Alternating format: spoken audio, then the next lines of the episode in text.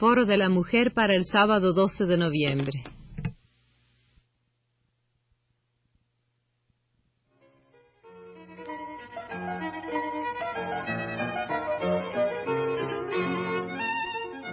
Foro de la Mujer.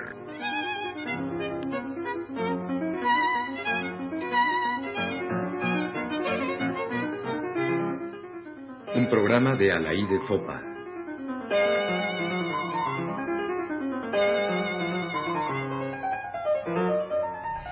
Encuentro de mujeres. Me proponía continuar hoy con el comentario al libro de María Sabina, pero hay cosas más inmediatas.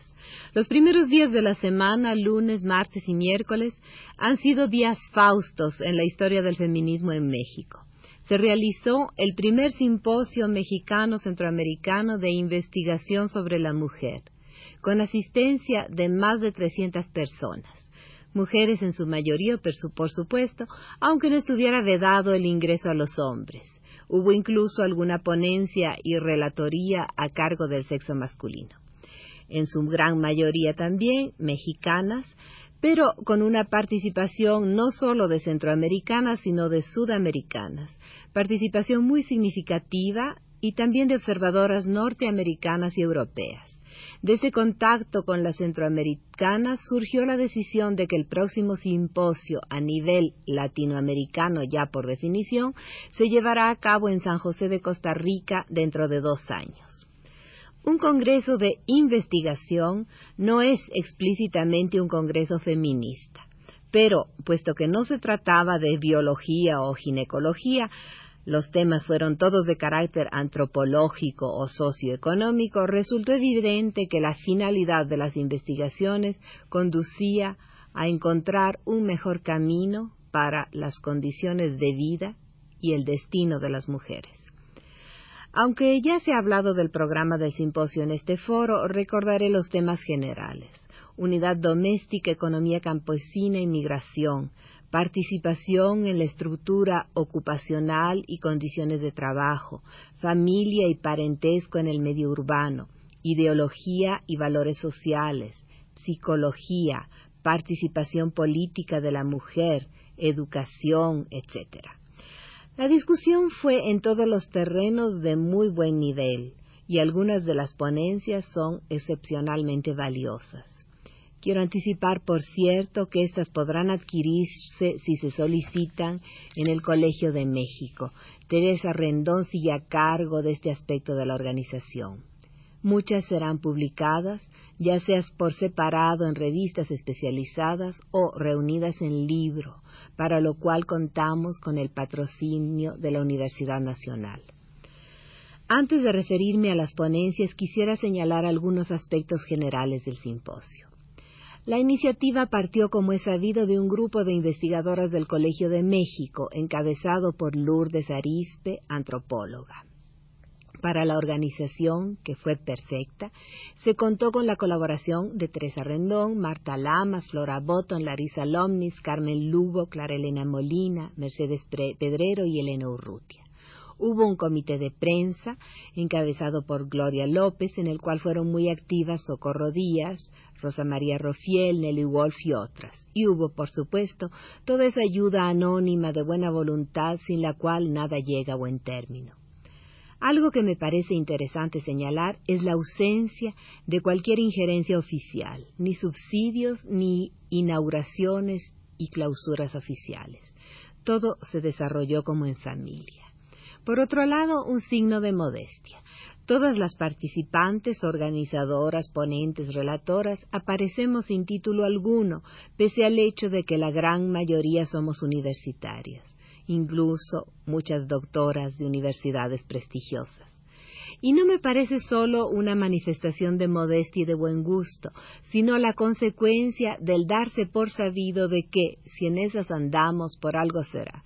Es decir, que ya no es o no se considera una excepción el nivel académico de las mujeres. Hasta me atrevería a decir que hubo en el conjunto menos pedantería, retórica y exhibicionismo de lo que suele haber en los congresos eminentemente masculinos. Como complemento del simposio se inauguró también el lunes una amplia exposición de obras de mujeres artistas en el Museo Carrillo Gil. Raquel Tibol, Silvia Pandolfi y yo nos encargamos de su organización y la hizo posible la muy activa colaboración de la directora del museo, Miriam Molina. Sin olvidar que el catálogo estuvo a cargo de Bellas Artes y que debemos agradecérselo a Oscar Urrutia. Como puede verse, las ayudas vinieron de muchas partes, pero es importante haberlas podido conseguir y haberlas hecho fructificar con eficacia. Aunque la exposición representa algo en cierto modo marginal respecto al simposio, empiezo por ahí, pues es lo que tuve más cercano. Y digo marginal, no sé si por pura modestia o por atenerme a un concepto generalmente aceptado. El arte y las cosas del arte suelen situarse en segundo plano respecto a la ciencia, la, la investigación y la técnica. La exposición de las mujeres puede, sin embargo, ofrecer un tema de investigación. ¿Qué hacen las mujeres artistas en México? ¿Cuántas son? ¿Cómo actúan? ¿Qué tropiezos encuentran en su camino? ¿Qué pasos han dado en lo que va del siglo?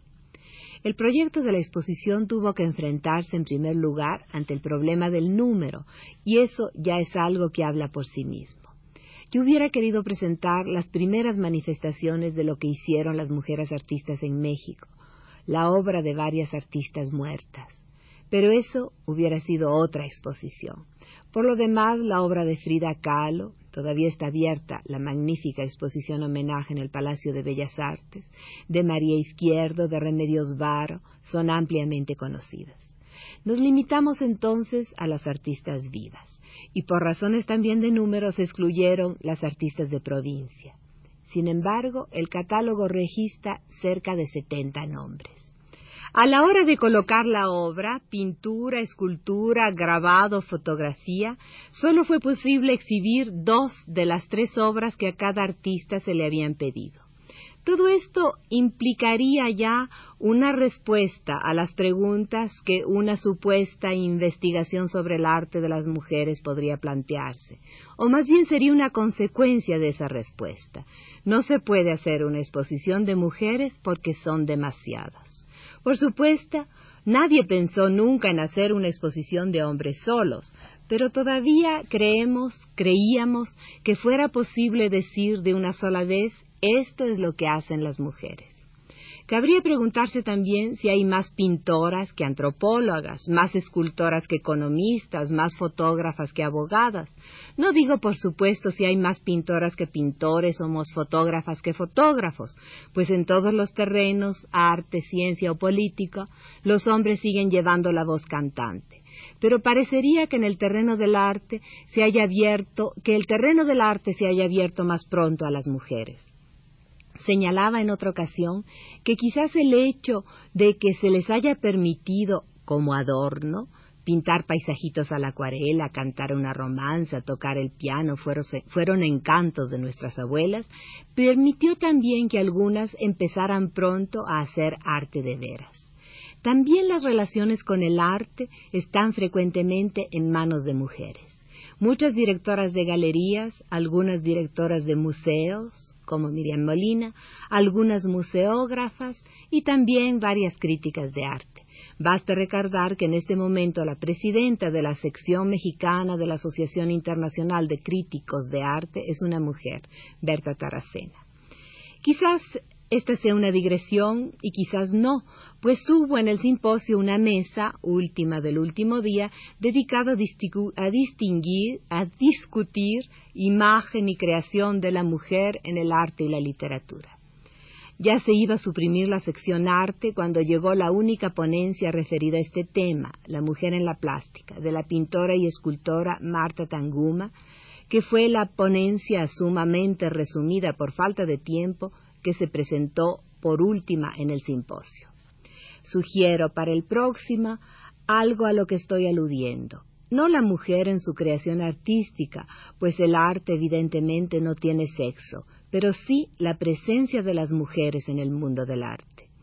De la imagen de la mujer en la literatura y los medios de comunicación y de lo mucho que vale la pena señalar como resultado del simposio, seguiremos hablando.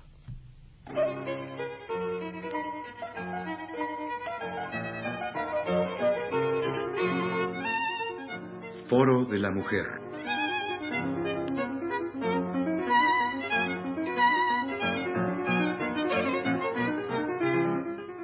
Un programa de Alaí de Fopa.